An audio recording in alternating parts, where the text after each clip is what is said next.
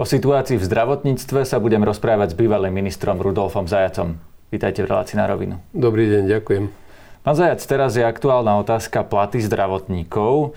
Je to podľa vás falošný poplach, keď oni tvrdia, že budú podávať hromadné výpovede, alebo je to reálna hrozba, že nám tu hrozí nejaký kolaps zdravotníctva? To je trošku komplexnejšia otázka, tu treba rozdeliť. A v prvom rade, dnes lekári majú mm, garantovanú mzdu e, koeficientom 2 a nejaké drobné 0,9 priemerné mzdy dosiahnuté v národnom hospodárstve pred dvoch rokov, teda z Laneška, to je ekonomicky 2 roky. Majú platový automat, ktorým garantuje každý rok náraz, ale nie je taký veľký, ako je inflácia. To je také jedno číslo.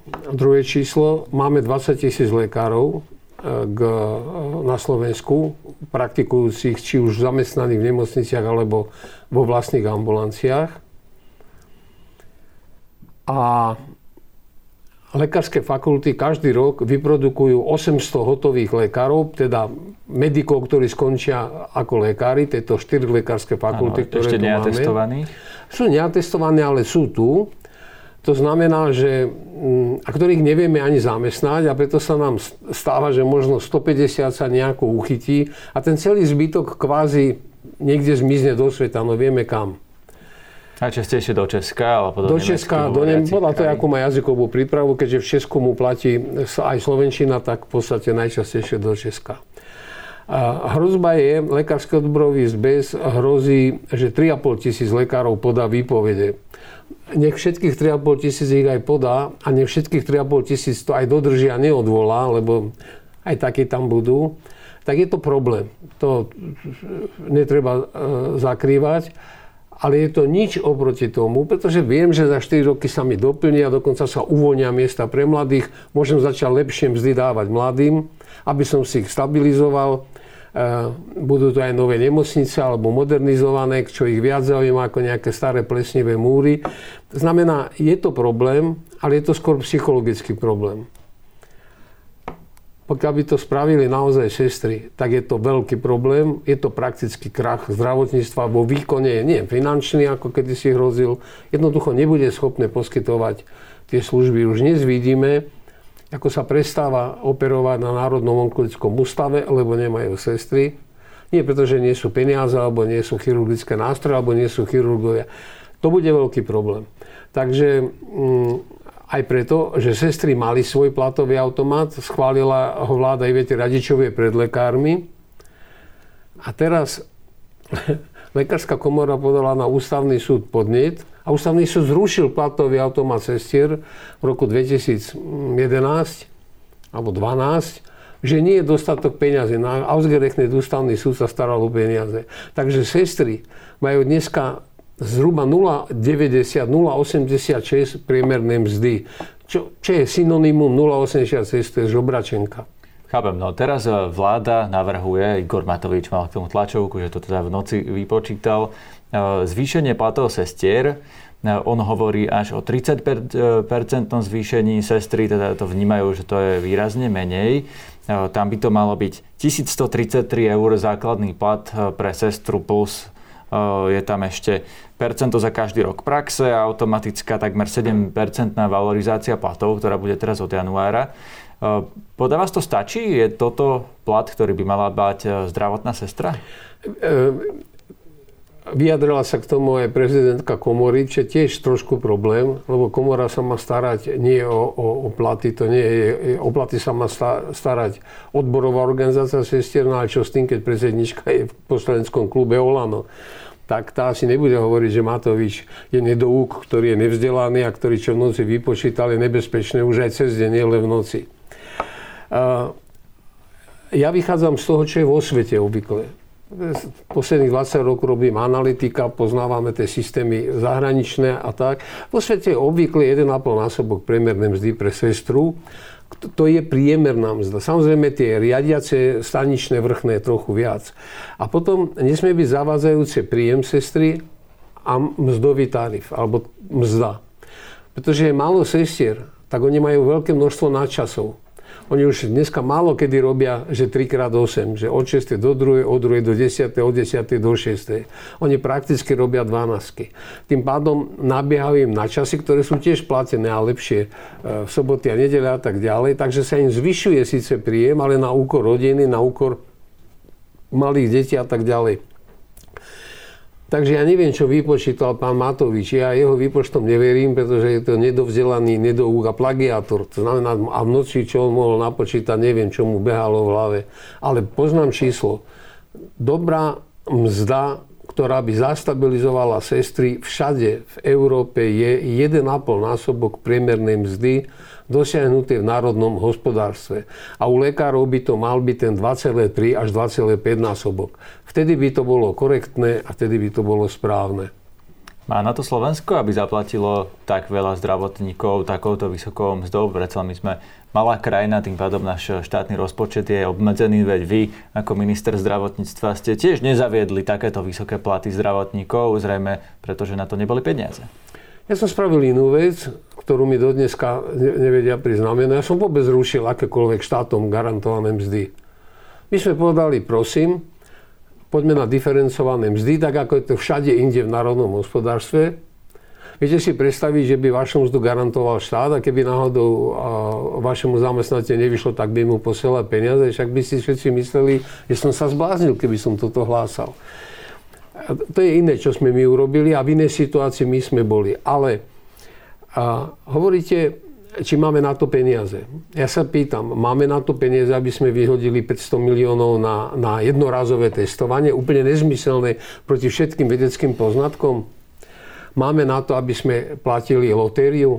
Máme na to, aby sme dôchodcom posielali 300 eur? Máme na to, aby sme rozdávali miliardové balíčky pod hlavičkou podpory rodín a detí, ktoré treba podporovať. Máme na to, aby sme živili tak strašidelný štátny aparát, ktorý len narastá, narastá, bobtná, bobtná. Za mojich čas, keď som bol v pozícii, že sme sa pripravili, som sa pripravoval na tú funkciu a robil som s Petrom Pažitným, pripravoval som tú reformu. Platila jedna veta, môžeme sa prikrývať len tak veľkou perinou, aká je. No, to teraz hovorí Gormatovič. To samozrejme môže hovoriť, lebo to nie je až také umenie si to prečítať. Ten problém ale tkvie niekde inde. Hovoríme, že máme málo sestier a hovoríme, že máme málo lekárov. A ja hovorím áno, ale hovorím tiež, že ich máme vo veľa nemocniciach, niektorých aj nefunkčných alebo zbytočných, že ich máme príliš rozprestretých, že máme malo a zle podporujeme ambulantný sektor, ktorý by veľmi veľa vedel e, stiahnuť prípadov a vôbec by nemuseli tí pacienti chodiť do nemocníc. To znamená, že mala by sa urobiť to, čo sme chceli a čo mal byť jeden z výstupov mojej reformy, optimalizácia siete poskytovateľov. Rozumiem, ale to teraz e, pán nie, Lengvarský, e, minister nie, Pán Lengvarský robí optimalizáciu siete nemocníc. Nemocnica, no ale to, hovorí aj o ambulanciách. Ale hovorí, môže, ale nerobí nič. Naopak, keď sa pozriete na ten fond obnovy, tak z miliardy 230 miliónov eur, ktoré dostaneme od Európskej únie, a to pán Lengovarský dobre vie, ak vôbec niečo vie, lebo tam som tiež na pochybnostiach, je 230 určených na duševné zdravie, no tak dobre, to je fajn. 11 miliard je, 11 miliónov je určených na ambulantný sektor a 990 miliónov na nemocnice. Z toho prakticky do poslednej chvíle tam bolo iba štátne. Potom sa zlakli, že to už by hučalo aj, aj v rámci socialistickej Európy, no tak tam dali nemocnice. Tak kde je tá podpora toho ambulantného sektora? Kde sú podporovaní špecialisti a všeobecní lekári, ktorých máme žalostný nedostatok? Rozumiem, ale to súvisí s tým, že oni chcú aj stavať nemocnice, chcú uh, rekonštruovať staršie nemocnice, takže tam na to pôjdu, to tiež pôjde veľká časť tiež tých nevie, čo chcú robiť. Počkajte, ale rád by som sa dostal k tomu, čo ste vy načrtli, že treba optimalizovať tú sieť. Poskytovateľov, nie nemocnic. To je rozdiel, to sú všetci. Takže OSP. nemocnic aj ambulanci. Takže orga OSP, to nie je okresný stavebný podnik, ale optimalizácia siete poskytovateľov. Takže Vladimír Lengvarský to robí podľa vás zle, lebo chce optimalizovať len nemocnice. A podľa vás by mal optimalizovať aj ambulancie? Ako si to predstavujete, ako by to malo vyzerať? V prvom rade celý ten systém, ktorý ešte kedysi začala ministerka Kálavská, ktorý sa volá stratifikácia, je postavený na hlavu, lebo nejakí mladí analytici, ktorí sú fajn a ktorých ja mám rád analytikov, aj som jeden z nich, len trošku iného razenia, začali toto všetko robiť a ako si pozabudli, že ten pacient nepriletí do nemocnice na drone, ako ukrajinská, ukrajinská strela na ten ich most, alebo čo tam do, na Krym. Ten pacient sa tam má dostať cez ambulantný systém a má ísť do nemocnice len ten, ktorý ambulantný systém nie je schopný vyriešiť.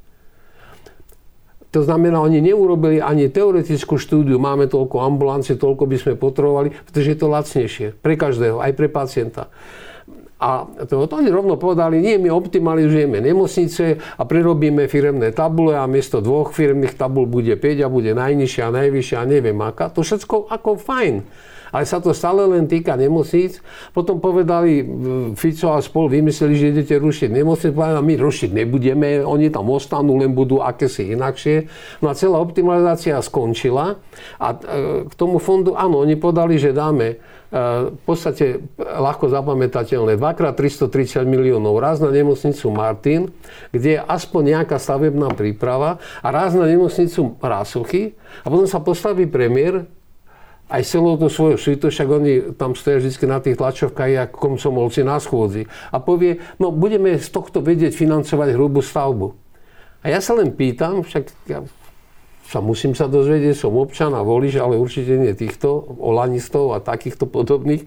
A čo to je hrubá stavba? Kde to je definované? V jakom zákone? Podľa čoho si povieme, toto už je hrubá stavba a toto ešte nie je? Tak som si to vygooglil a zistil som, že hrubá stavba je väčšinou obvodové múry, základy pre strechu, strechná konštrukcia ale niekedy hrubá stavba je len postavenie mínusových podlaží, napríklad pre garáže a obvodové múry. Ale kde to je povedané? To znamená, my teraz chceme alokovať 330 miliónov na niečo, čo nemá definíciu. Po slovensky z toho nebude nič dobrého, len peniaze prešustrujeme. A pokiaľ sa nechytia, a oni sa nehodlajú chytiť, pretože tomu nerozumejú a nevedia to robiť, rozumu a nepozrú sa na ten celý systém aj pohľadom orla, kde čo mám, ako mám, prečo mi chýbajú všeobecní lekári a chýbajú, všetci to vieme, prečo špecialisti chýbajú a chýbajú, všetci to vieme, prečo mladý lekár, keď vstúpi do nemocnice a stane sa odborným po 5 rokoch atestácie, ani neuvažuje, že by išiel do ambulance, len sa tam bude držať tie nemocnici zubami, nechtami, čiže proti všetkým zásadám, ktoré vidíme v západnej Európe. Pán Zajac, tu vás zastavím, lebo ministerstvo zdravotníctva, ak ja mám správne informácie. Mal som v štúdiu aj toho analytika, ktorý tú reformu vlastne pripravoval a písal. Koho myslíte, Smatana? Uh, nie, pána Dvožáka. Uh, tak oni tvrdia, že... To je analytik?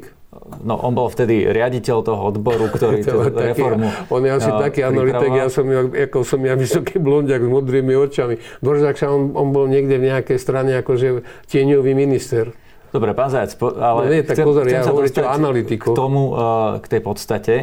A tá je, že oni tvrdia, že by sa mali e, vlastne tie pracoviská, a teraz hovorím o nemocniciach, optimalizovať. To znamená, že niektoré sa budú zlučovať, niektoré nemocnice sa zmenia z nemocnice všeobecnej na nejakú len veľmi špecializovanú, treba na doliečovanie, na nejakú geriatriu a tak ďalej. A tým pádom tých lekárov nebude treba napríklad pôrodníkov, chirurgov, ja neviem, v Trebišove, Svidníku. No, oni sú rozledzení Ale sa áno, centralizujú a to, to je to, čo ste aj vy pred chvíľou hovorili. Alebo tá skoncentrujú. To je to, čo ste pred chvíľou hovorili, že treba. A on potom vlastne teda ministerstvo hovorí, že keď nebude ich toľko treba na tom menšom počte pracovisk, že budú aj v tých ambulanciách. To si myslíte, že im nevíde tento plán? Ale to nemôžete robiť zbytkovým spôsobom. Nemôžete vôbec robiť nič tak, ako keď ste povedali, že Dvoržák je analytik, tak som sa uspokojil, lebo by to aj fungovalo. To nemôže fungovať. To teda musím povedať, že teraz do, do, do, dorábame jednu analýzu niečoho, ktoré bude hovoriť o pokračovanie výkonnosti Slovenska. Jednu sme urobili a verejne publikovali. Dobre Slovensko z toho nevyšlo v súvislosti s covidom. A Teraz sa robí druhá, ešte podrobnejšia, detaľnejšia a tak ukazuje. Poviem to takto.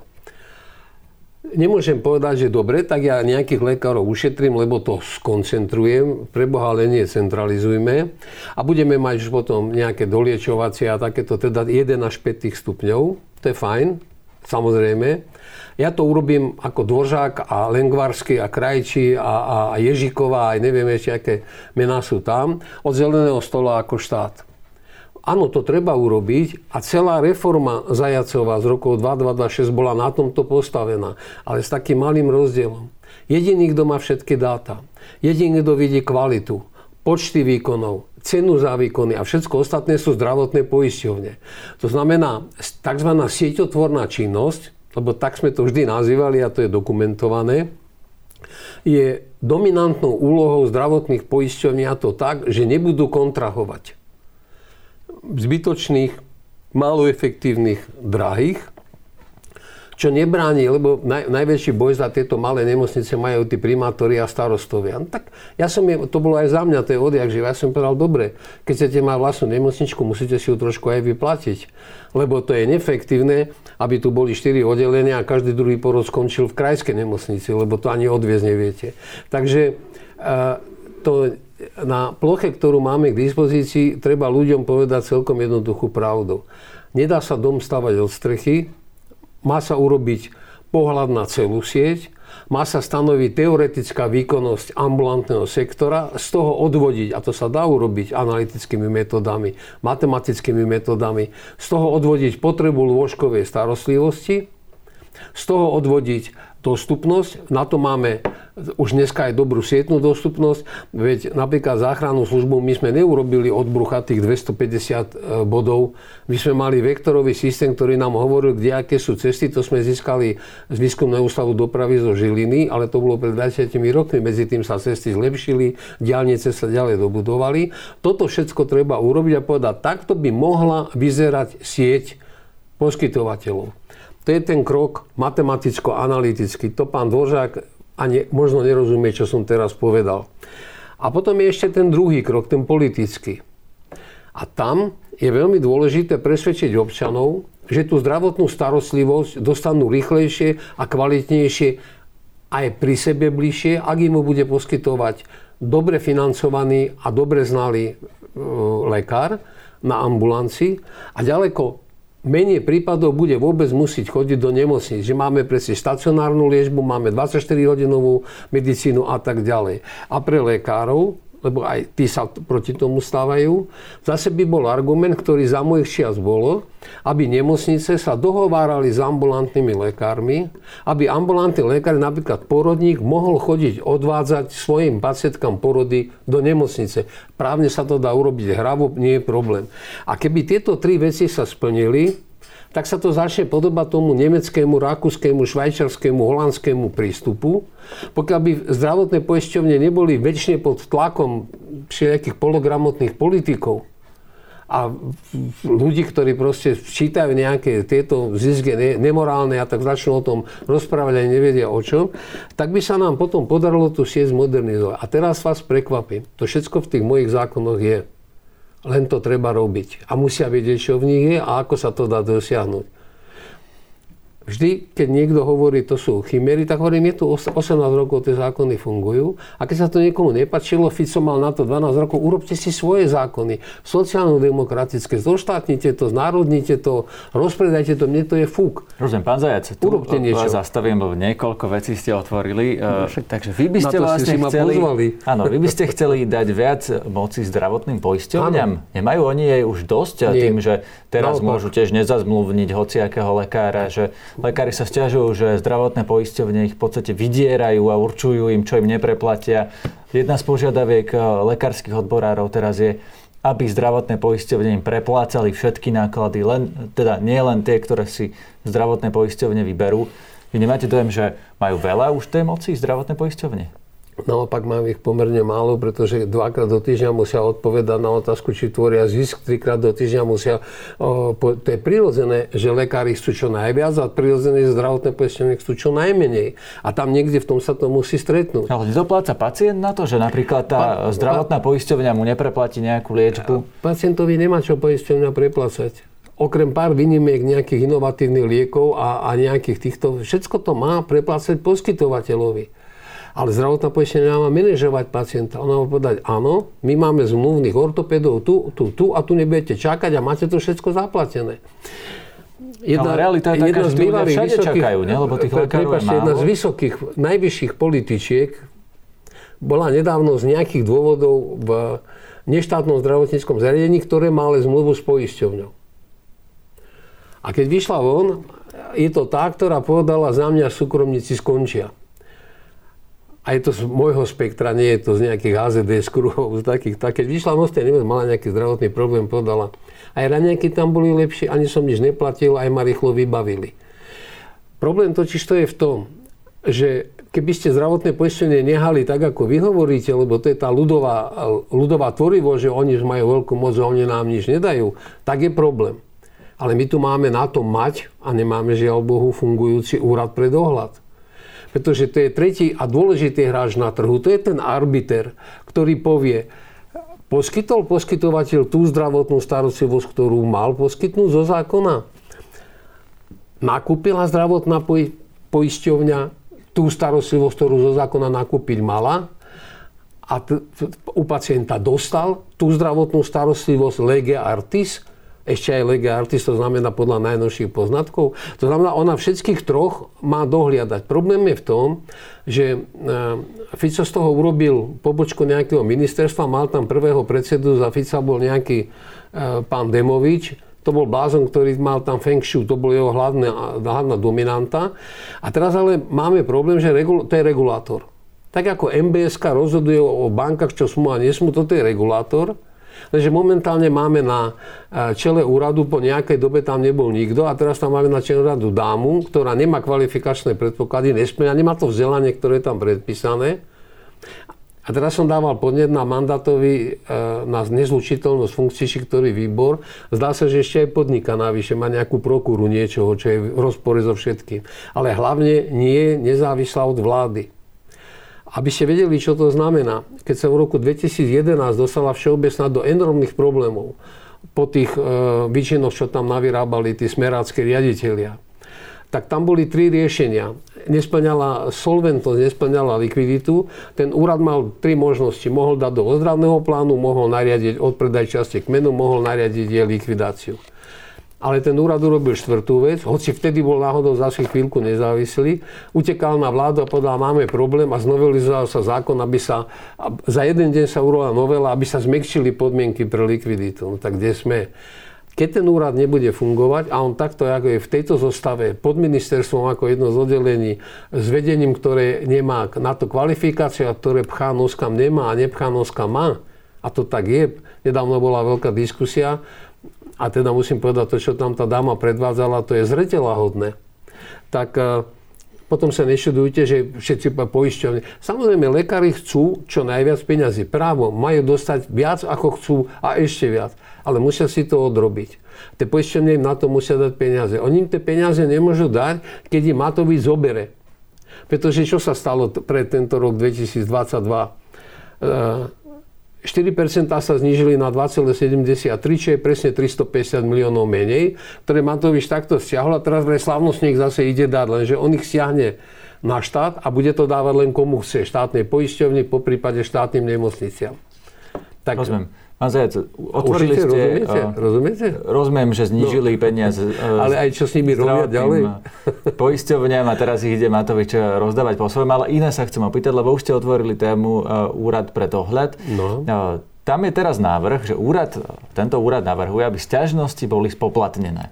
Vás sa to idem opýtať preto, lebo vy ste vlastne taký ten otec tých poplatkov, ktoré boli tie známe 20 korunačky za návštevu lekára. A v tomto prípade ja som čítal, že vy nie ste fanúšik toho, aby sa spoplatňovalo sťažovanie sa na úrad pre dohľad. Je to tak? No, čo som na hlavu padnutý, aby som toto podporil. Áno, toto robili hospodárske nojabo, kto ja som sa k tomu vyjadril. Poprvé sú 66 eur. Čo pri minimálnej penzii 400 eur, to už je, to už je v desiatkách percent z penzie. Áno, keď dôchodca by sa chcel stiažovať na lekára, tak Môže sa stiažovať na lampárne, môže ísť pánovi Farárovi povedať, ak je to zle. To je tak všetko. Po druhé, a to je ešte horšie, oni sú platení zo zdravotných poisťovní ako nezávislý auditor. Oni tým vraj budú brániť zbytočným stiažnostiam. Ten úrad musí byť nadimenzovaný a financovaný tak, aby 10-15% tých stiažností bolo naozaj zbytočných. Tak ako záchranári vykladali, kedysi už dneska to nehovoria, že čo to je za svet, keď 15 až 20% majú zbytočných výjazdov. Ale lepšie je 20%, viete, to je ako štvorkolka v aute. Možno to v živote nepotrebujete, ale keď to raz potrebujete, tak vám to zachráni život. A lepšie je mať aj takú trošku extenzívny pohľad, tak dobre 15-20%, to je veľa. zbytočných výjazdov, aj tak tam dojde lekár alebo záchranná poradie, pomôže zmerať teplotu a tak ďalej a lepšie je 20% zbytočných sťažností, ako vymýšľať takúto volovinu, pretože oni to, čo to je? To je príspevková organizácia? Nie. To je nezávislý úrad zriadený zákonom, financovaný z povinných odvodov zdravotných poisťovní. On tie peniaze, keď príjme, čo si za to kúpia lepšiu kávu, no odvedú to do štátneho rozpočtu. A po druhé, ja som chcel obmedziť zbytočnú zdravotnú starostlivosť. To je nebetičný rozdiel. A tie 20 korunáčky, čo mimochodom je 66 centov dneska, dobre, tedy ekvivalent dnešnému euru by boli 2 eurá, možno. Tie 20 korunáčky jednak pomohli finančne tomu systému a jednak naozaj tú zbytočnú, tu, také tie babička príde a sa porozprávať, to všetko odpadlo. Ja chcem iné spoplatniť. Ja chcem, aby štát definoval nárok poistenca na úhradu. Čo má mať plne hradené, čiastočne hradené a nehradené. To do dneska nie je, hoci zákony sú na to pripravené. Ústavný súd povedal, že sú v súlade s ústavou, čo nie je tak jednoduché. A hoď ktorá z tých šiestich alebo sedmých vlád má vydať jedno nariadenie vlády. Áno, to je v zásade, že tá reforma, ktorú vy ste presadili, je ako keby v praxi nedotiahnutá, lebo tam, ak to správne chápem, by malo byť nejaké pripoistenie ešte za nie, nejaké nie, nie, pripoistenie. Áno, správne. Pripoistenie nie. Pozor. E, vysvetlíme to jednoducho. Vy si môžete pripoistiť niečo, čo je riziko. Vy si pripoistíte haváriu auta, alebo si pripoistíte vytopenie bytu, alebo máte aj zdravotné, individuálne poistenie, nie pripoistenie, ani o ňom neviete, že to je ono. Nebudem vás skúšať, ja vám to potom poviem za minútku. Ale musí byť definované riziko. Ak zdravotná poisťovňa povie, ja vám preplatím v zahraničí len toľko, koľko by ste dostali u nás, tak každý vie, že toto je riziko a okamžite uteká, uzavrie cestovné poistenie pre liečbu nákladov v zahraničí. Lebo to riziko je jasné. Aha, oni mi v Nemecku zaplatia nie všetko, čo by som mal potrebovať, ale len čo by dali u nás a zbytok nech si zaplatím sám. No čerta starého idem, dám 25 eur a 3 týždne som poistený. To je najlepšie príklad pre fungujúce individuálne poistenie, nie pri poistenie. Ale musí byť definované riziko. Ako ho definujem? Vám poviem, no, pán kolega, všetku akutnú starostlivosť vám hradím, ale tuto budete mať spolúčasť a toto vám vôbec nebudem hradiť. A vy si poviete, aha, tak toto mám spolúčasť, samozrejme nesmie to byť na život ohrozujúcich veciach a tak ďalej. A tuto vôbec tak na antikoncepciu, interrupcie, toto vôbec nebudú hradiť. Zuby, však zuby sa prakticky už nehradia, tak potom môžete zvážovať a poisťovne s vami e, poplatok za pobyt v nemocnici, poplatok za stravu v nemocnici, ešte tých rizik je veľa, ale musia byť definované. A potom vznikne individuálne zdravotné poistenie, ktoré je pripravené, je legislatívne hotové, bude regulované Národnou bankou, nemá nič spoločné so zdravotným a nesmú ho vykonávať zdravotné poisťovne. Toto v zásade zatiaľ chýba, pretože to, to je hotové, minister, len treba urobiť tú definíciu nároku. Áno, áno. Že to, ten minister zdravotníctva, ani terajší, ani tí predchádzajúci To nevedeli, ani netušili, že to treba urobiť a keď sme im to stokrát podali, tak stokrát to nepočuli, lebo súčasťou ale to je len v tejto vláde, až, až tak oka to vidieť, že tam minister môže byť dokoľvek, aj kríženec Olče Trenda s Vinetuom. Neurobí nič, lebo o tom, čo môže a nemôže, nerozhoduje on, lebo ani o tom nevie. No povedzte mi, čo kedy Krajči urobil pre zdravotníctvo, okrem toho, že bral prachy za to, že sedel v zdravotníckom výbore.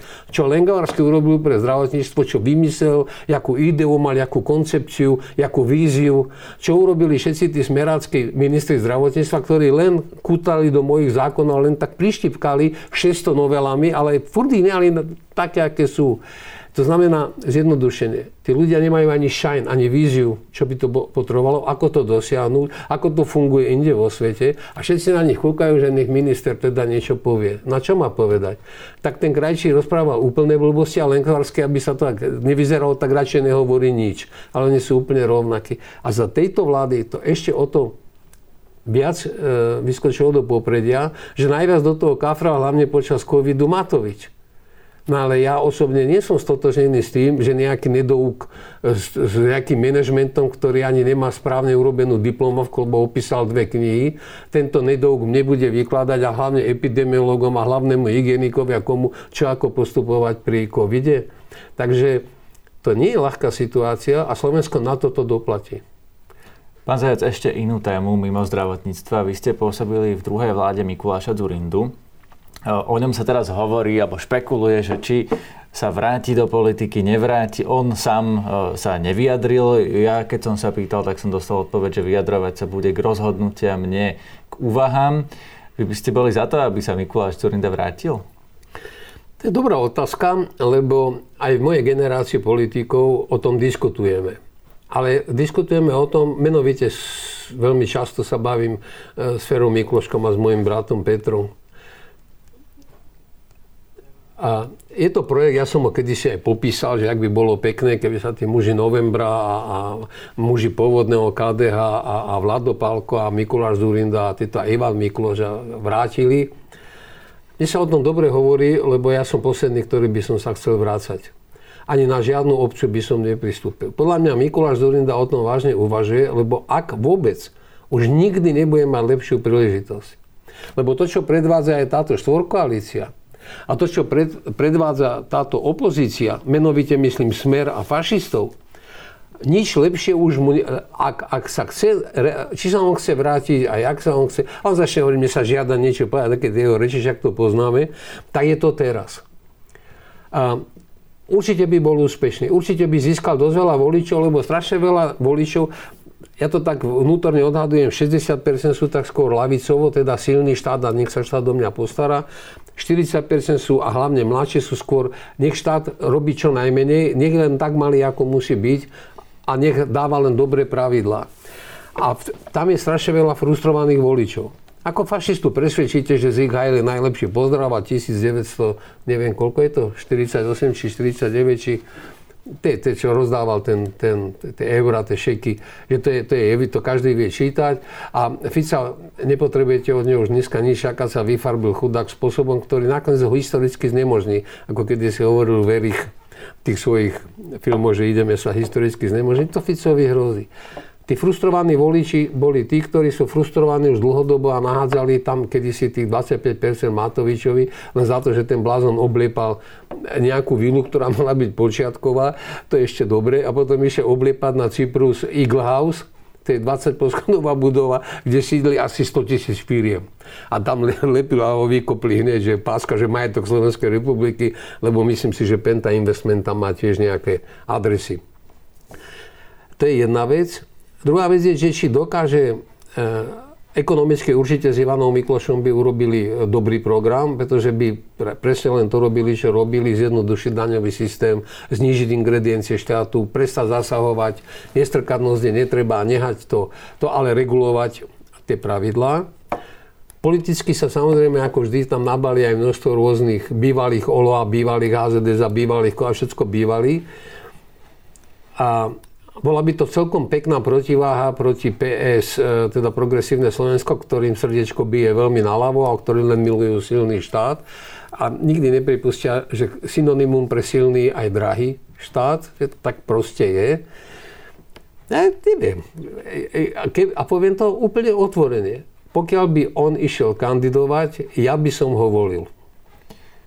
No ale pri Mikulášovi Zurindovi, tam ja si to ešte pamätám, že dlho sa hovorilo, že nevedel odísť z tej politiky, napriek tomu, že mal tam množstvo kaos, bol tam kauza Gorila, to si pamätá asi každý.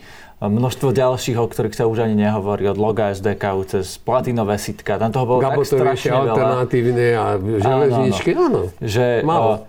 ale Mikuláš Zurinda e, nie je, nedá sa povedať, že by bol politik s čistým štítom, nie? A, Prepačte, už ste videli na Slovensku politika s čistým štítom, ktorý bol aspoň 5% mal.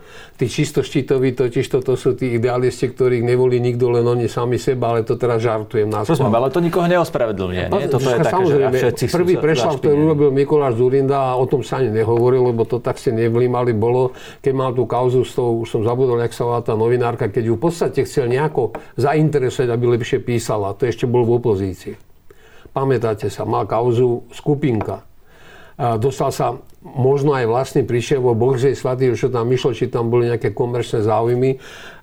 Od marca 2003, teda ani nie rok potom, ako zostavil vládu, bol menšinovej vláde, čo ho potom prinútilo vyjednávať. No to hovorí, áno, ja som veľmi trpezlivo vyjednával, vyjednával, vyjednával so všetkým, čo tam bolo. No, tam sa hovorilo o kupovaní poslancov. Á, Bolo tam toho strašne poslancov, veľa. Bol taký projekt pani poslankyne Martinákovej, ktorá ráčila milého Mikuláša Zurindu okašľať hneď, ak sa dostala do parlamentu. Len keď mala potom do zápisnice napísať, že o tom niečo vie, tak to odmietla. To je všeobecne známe. ale nechcem teraz eh, preberať každú jednu kauzu Mikuláša Nie. Zurindu. Moja otázka je, že či by sa mal vrátiť do politiky, keď vieme, že má za sebou toto všetko, čo ste tu aj vy teraz vymenovali. Áno, samozrejme bude pod verejnou kontrolou a buď zhorí definitívne, alebo sa dokáže toho oprosiť, alebo v tom bude pokračovať, ale má pri najmenšom rovnakú šancu, ja nie som jeho advokát. Ja som volil Saskarov, snáď posledné dve voľby. Som sa vám v tej neformálnej časti diskusie snažil vysvetliť, že oni sú všetko len liberáli a špeciálne v zdravotníctve hlasovali teraz teraz, ktorý som im pomáhal pripravovať ten program aj s Lubošom Lopatkom, hlasovali za také voloviny, kde vám rozum zastane. Takže stratili svojho voliča, im ten jeden hlas asi nebude chýbať, ale fajn. Má rovnaké práva ako každý iný a má rovnakú šancu ako každý iný. Ak treba postaviť e, bariéru fašistom, treba postaviť bariéru e, ja nechcem povedať, že Fico je sociálny demokrat, Ficoidom, už nazvime to ako chceme, tak nech ho pokojne stáva aj Mikuláš Zurinda. Pretože Vie, nikto lepší nie je? Pretože v tejto chvíli pre mňa, ktorý vie, čo... Nie, asi v tom progresívnom Slovensku sú všetko ešte snehobielí ľudia. No ale keď oni majú v hlave nakodovaný štát, štát, štát, štát, štát, no tak to je proti môjmu hlbokému presvedčeniu moje hlboké presvedčenie, že štát má kormidlovať, nemá veslovať. Ako povedal mimochodom socialista Tony Blair, to nie je z mojej hlavy. Oni všetci len štát a štát kúpi, štát vykoná, štát teraz štát bude energie, štát bude mať nemocnice, štát len do nemocnic dá a, a tak to aj potom vyzerá. Ale ukážte mi jeden fungujúci štátny podnik. Okrem monopolov, a to sú tie distribučné spoločnosti, hej?